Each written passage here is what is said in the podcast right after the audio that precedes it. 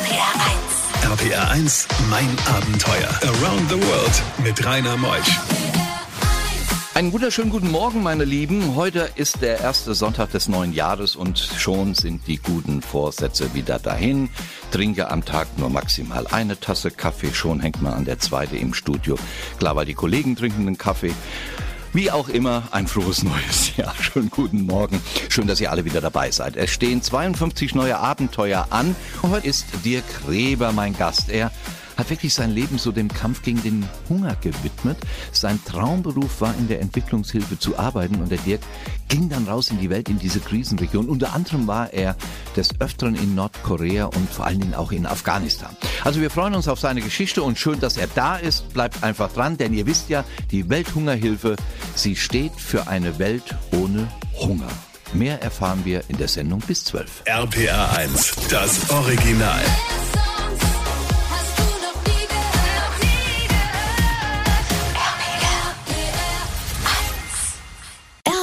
1, mein Abenteuer mit Rainer Meutsch. Dirk ist da. Schönen guten Morgen, Dirk. Guten Morgen. Dirk, du siehst eigentlich so aus, wie ich mir den idealen Entwicklungshelfer äh, vorstelle. Du bist groß, du bist kernig, du bist sympathisch, hast eine super Ausstrahlung. Die Menschen mögen dich, glaube ich, in der Ferne. Dankeschön, das freut mich zu hören. Ja. Ähm, ich glaube auch, dass ich eine positive Ausstrahlung auf Menschen habe und ähm, das braucht man auch in diesem Beruf, wenn man in der Entwicklungszusammenarbeit arbeitet. Muss man das eigentlich studieren, um da zu arbeiten? Ähm, das muss man nicht studieren. Es gibt nicht diesen klassischen Beruf Entwicklungshilfe, aber man braucht schon ein äh, Hintergrundwissen, ein Fachwissen und man kann dann so Aufbaustudiengänge und Spezialstudiengänge machen. Du bist ja wirklich gut ausgebildet worden für deine Jobs im Ausland. Wie kamst denn du zur Welthungerhilfe nach Bonn? Ah, Es war ein bisschen Zufall. Und zwar, ich wollte eigentlich schon immer zur Welthungerhilfe. Und nachdem ich dann äh, mein Zusatzstudium in internationaler Entwicklungszusammenarbeit beendet habe, ähm, haben die auch schon angerufen.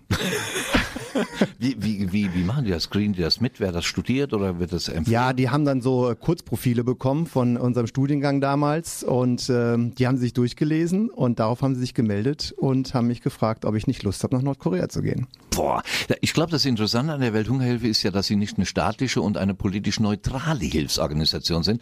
Sie sind aber systemrelevant und deshalb werden sie von der Bundesregierung ja auch unterstützt. Gell? Richtig, wir sind eine nichtstaatliche Organisation, die nicht religiös ist, nicht politisch und das ist für uns der starke Vorteil, in vielen Ländern zu arbeiten, wie Afghanistan und Nordkorea. Ja, dieses Nordkorea ist ja deshalb spannend, weil man so wenig davon weiß. Deshalb bist du ja jetzt auch hier neben Richtig. Afghanistan. Du warst wie lang? Vier Jahre insgesamt da oder? Ich war zweieinhalb Jahre in Nordkorea. Boah. Mann. Sag mal, das, ist das ein sozialistischer Staat? Ja. Also es ist nach wie vor noch ein sozialistisch geprägter Staat, ähm, nennt sich jetzt offiziell mit der Ausrichtung Kim Jong-Ilismus und Kim-Ilismus und ähm, ist letztendlich ein, äh, äh, ja, ein isolierter Staat, ja, der natürlich in den Schlagzeilen ist, aber auch äh, ein einzigartiger Staat, wo es auch sehr spannend ist, dort zu arbeiten. RPR 1, mein Abenteuer. Wir sind in Afghanistan mit Dirk Reber. Wo wohnst denn du eigentlich? Hast du so einen festen Wohnsitz? Ich wohne südlich von Bonn, ich wohne in Wachtberg. das ist Dort wohne ich mit meiner Familie und meinen Kindern. Äh, ja, wie viele Kinder hast du? Ich habe zwei Kinder. Da hast du ja auch eine gewisse Verantwortung jetzt für die Kinder. Also kommen wir nachher auch noch drauf zu sprechen, Afghanistan etc., wo Menschen auch ums Leben gekommen sind. Bleiben wir in Nordkorea. Was war denn da deine Aufgabe, als du dorthin gesandt wurdest? Als ich in Nordkorea war, war ich Projektleiter für ein Ernährungssicherungsprojekt und äh, wir haben vor Ort Kekse produziert. Äh, Kekse mit vielen Vitaminen und Mineralien, die wir dann dort an Schulen verteilt haben für bedürftige Kinder. Ach, und gibt's da eigentlich so Kommunikationsstrukturen, Telefone, Internet, äh, internationale Pressemöglichkeiten? Wie ist das Leben dort in Nordkorea? Das Leben dort ist äh, ohne Kommunikation. Als ich damals dort war, ähm, gab es noch kein Internet. Wir hatten eine E-Mail-Adresse für unser gesamtes Büro. Ähm, vor Ort gab es damals noch keine Handys. Ähm, mittlerweile hat sich das gebessert. Es gibt auch in Nordkorea ein eigenes Mobilfunknetz, das Nordkoreanern zur Verfügung gestellt ist. Internationale Presse gibt es nicht. Ähm, man ist angewiesen auf die äh, Neuigkeiten der staatlichen Nachrichtenagenturen. Aber als Welthungerhilfe-Mitarbeiter haben wir auch das Privileg, dass wir Zugang haben zu internationalen Medien. Also auch wir haben uns dann Zeitschriften halt wöchentlich ins Büro schicken lassen. Aber die Menschen sind wirklich abgeschottet, gell? Ja, die Menschen sind wirklich abgeschottet. Die haben keinen Zugang zu Informationen. Man denkt immer, das wäre so reich an, ähm, an Erde, wo viel wächst. Aber ich glaube, das ist eine Fehlinformation, gell? Ja, es sind nur 20 Prozent der Fläche von Nordkorea, die landwirtschaftlich äh, nutzbar sind und daher auch immer so dieses ganz knappe Nahrungsmittelproblem.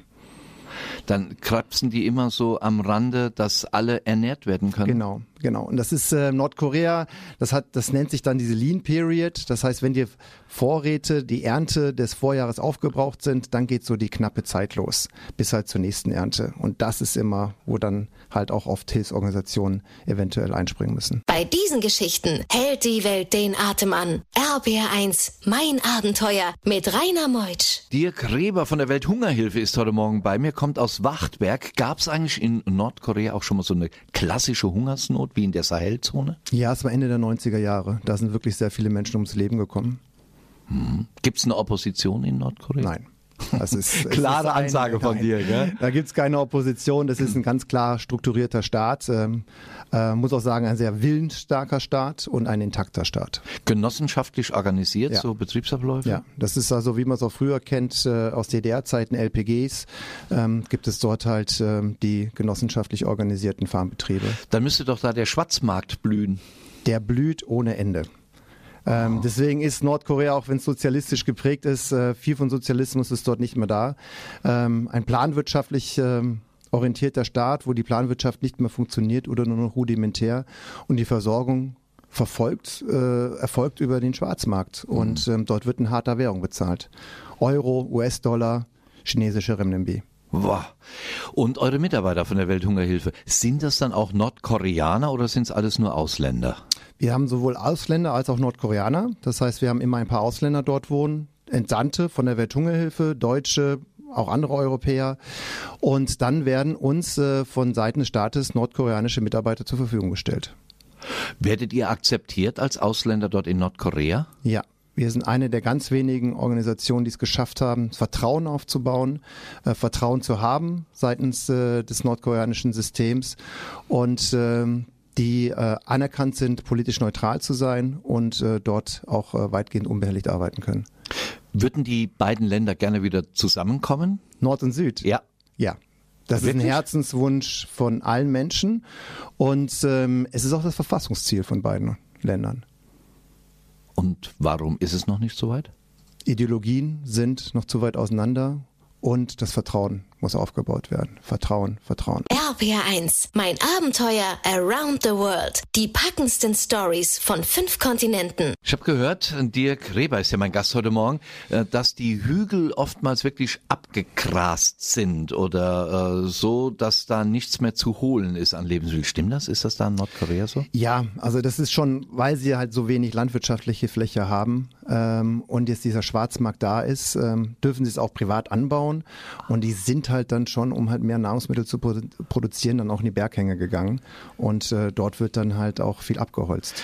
Und da hat die Welthungerhilfe doch wieder so diese Wiederaufforstungsprojekte dann auch gemacht. Wie bringt ihr den Leuten das bei? Das tut man nicht und das macht man oder wie geht man davor? Wir haben den Leuten gezeigt, dass man beides machen kann. Also man kann auch einen äh, Berghang landwirtschaftlich nutzen und dabei die äh, vor Erosion schützen.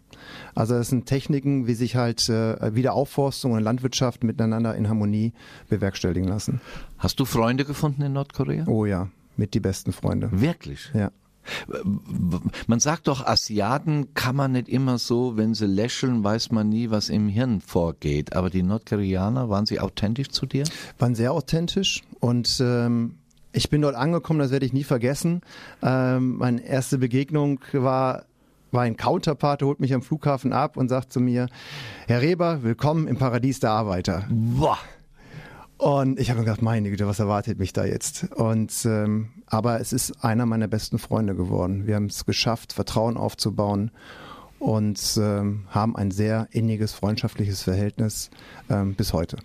Das ist ja wunderbar, wie du den Blick auf die Welt hast zu anderen Kulturen. Das ist ja eine ganz andere Kultur, als wie du sie bei uns gelebt hast.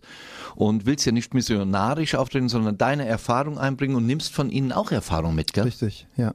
Und das ist mit das Schönste an diesem Beruf, von anderen Menschen zu lernen und auch Sachen wieder hierhin zu bringen. Ein wunderschöner Abschlusssatz für die erste Stunde. Und gleich in der zweiten Stunde gehen wir, wo gehen wir hin? Sollen wir ein bisschen Afghanistan machen und machen ein bisschen Kambodscha? Können wir gerne machen. Na, also der Mann kennt die Welt. RBR1. RPR 1, mein Abenteuer. Around the World mit Rainer Meusch. Heute Morgen zu Gast ist Dirk Reber von der Welthungerhilfe. Er kennt die Welt und er hat einen wunderbaren Blick darauf, denn er sagt nicht nur, ich bringe Wissen dorthin, sondern ich nehme auch Wissen mit aus diesen Ländern heraus und gebe sie wieder anderen Ländern. Das ist ein wunderschönes Miteinander. Wir waren eben in Nordkorea und jetzt gleich gehen wir nach Afghanistan und nach Kambodscha. RPA 1, das Original.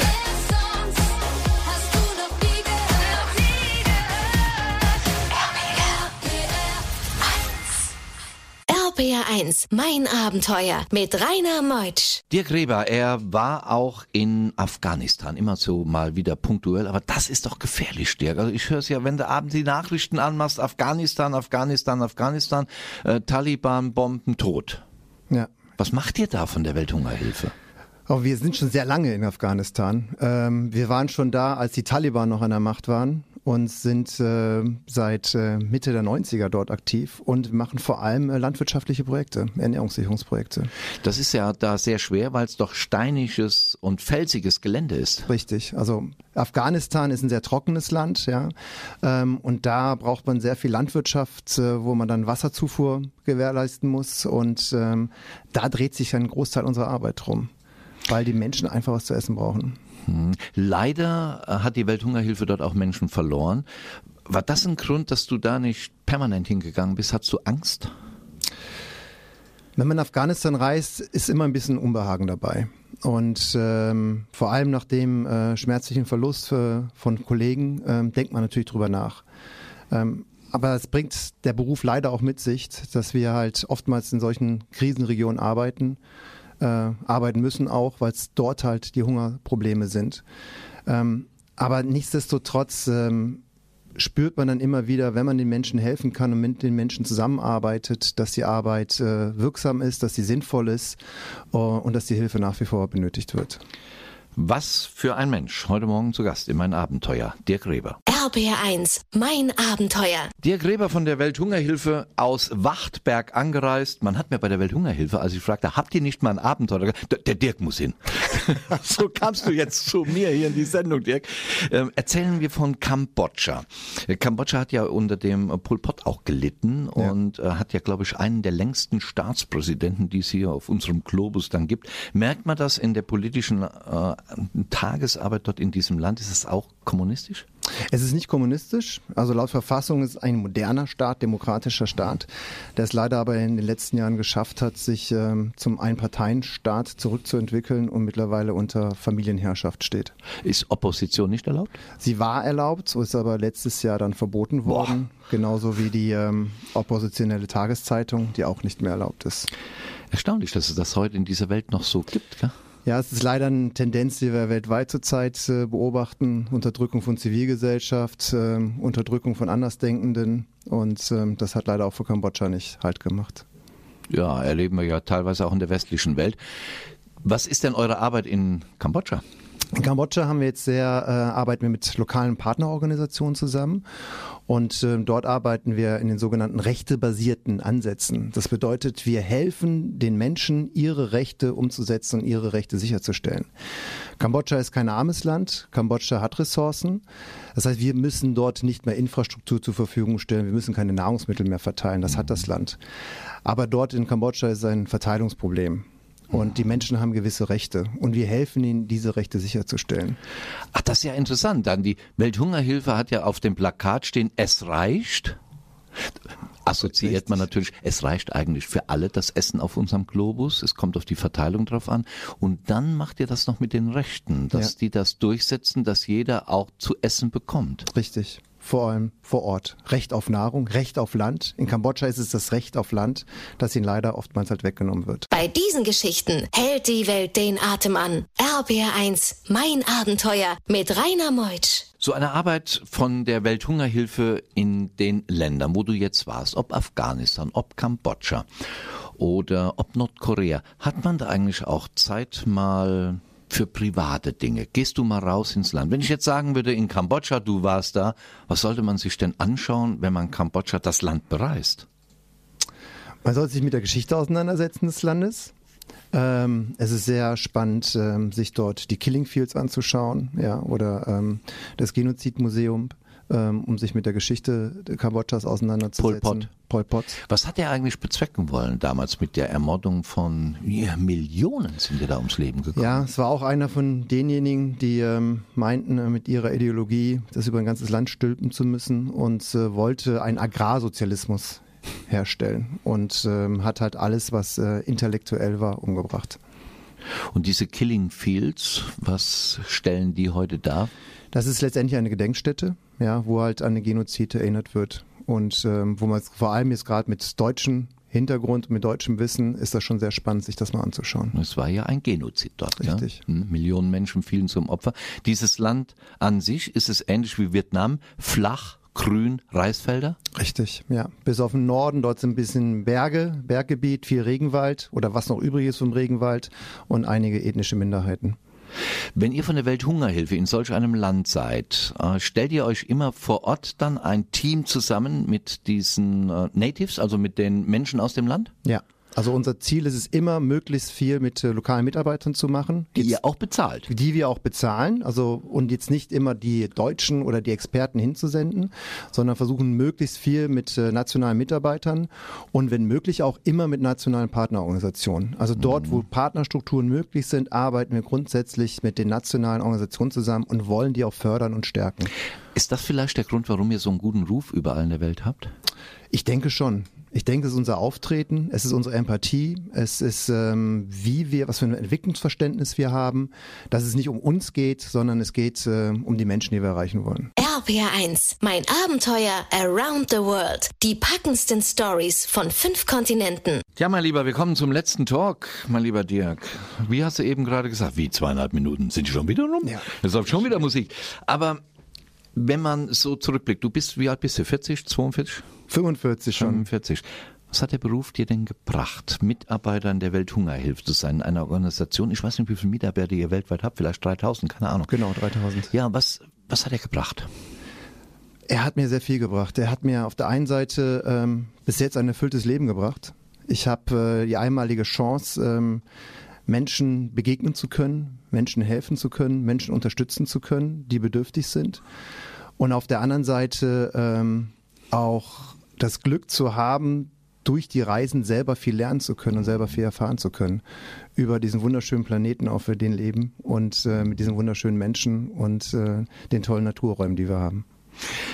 Du bist ja auch ein kritischer Mensch. Was, wo geht dir eigentlich die Hutschnur hoch, wenn du irgendwas siehst? Wo regst du dich drüber auf? Bei dem, was du in deinem Leben bisher gesehen hast. Ähm, mangelnder Umgang mit der Umwelt, also gerade jetzt aktuell Klimawandel, ja, also da geht mir wirklich die Hutschnur hoch, ähm, wenn ich respektlos damit umgehe und äh, generell Empathielosigkeit. Also für mich ist Empathie eines der größten ähm, Eigenschaften, die wir Menschen haben sollten. Ja, Empathie für andere Menschen, Empathie für die Natur, mit der wir zusammenleben, Empathie für äh, Andersdenkende, für Religion, für Kulturen. Und ähm, wenn das nicht beachtet wird, da geht mir schon mal die Hutschnur hoch. Der Mitarbeiter der Welthungerhilfe, heute Morgen zu Gast bei mir, Dirk Reber aus Wachtberg. Ich kann nur eins sagen, ich habe euren Chef kennengelernt, den Matthias Moke.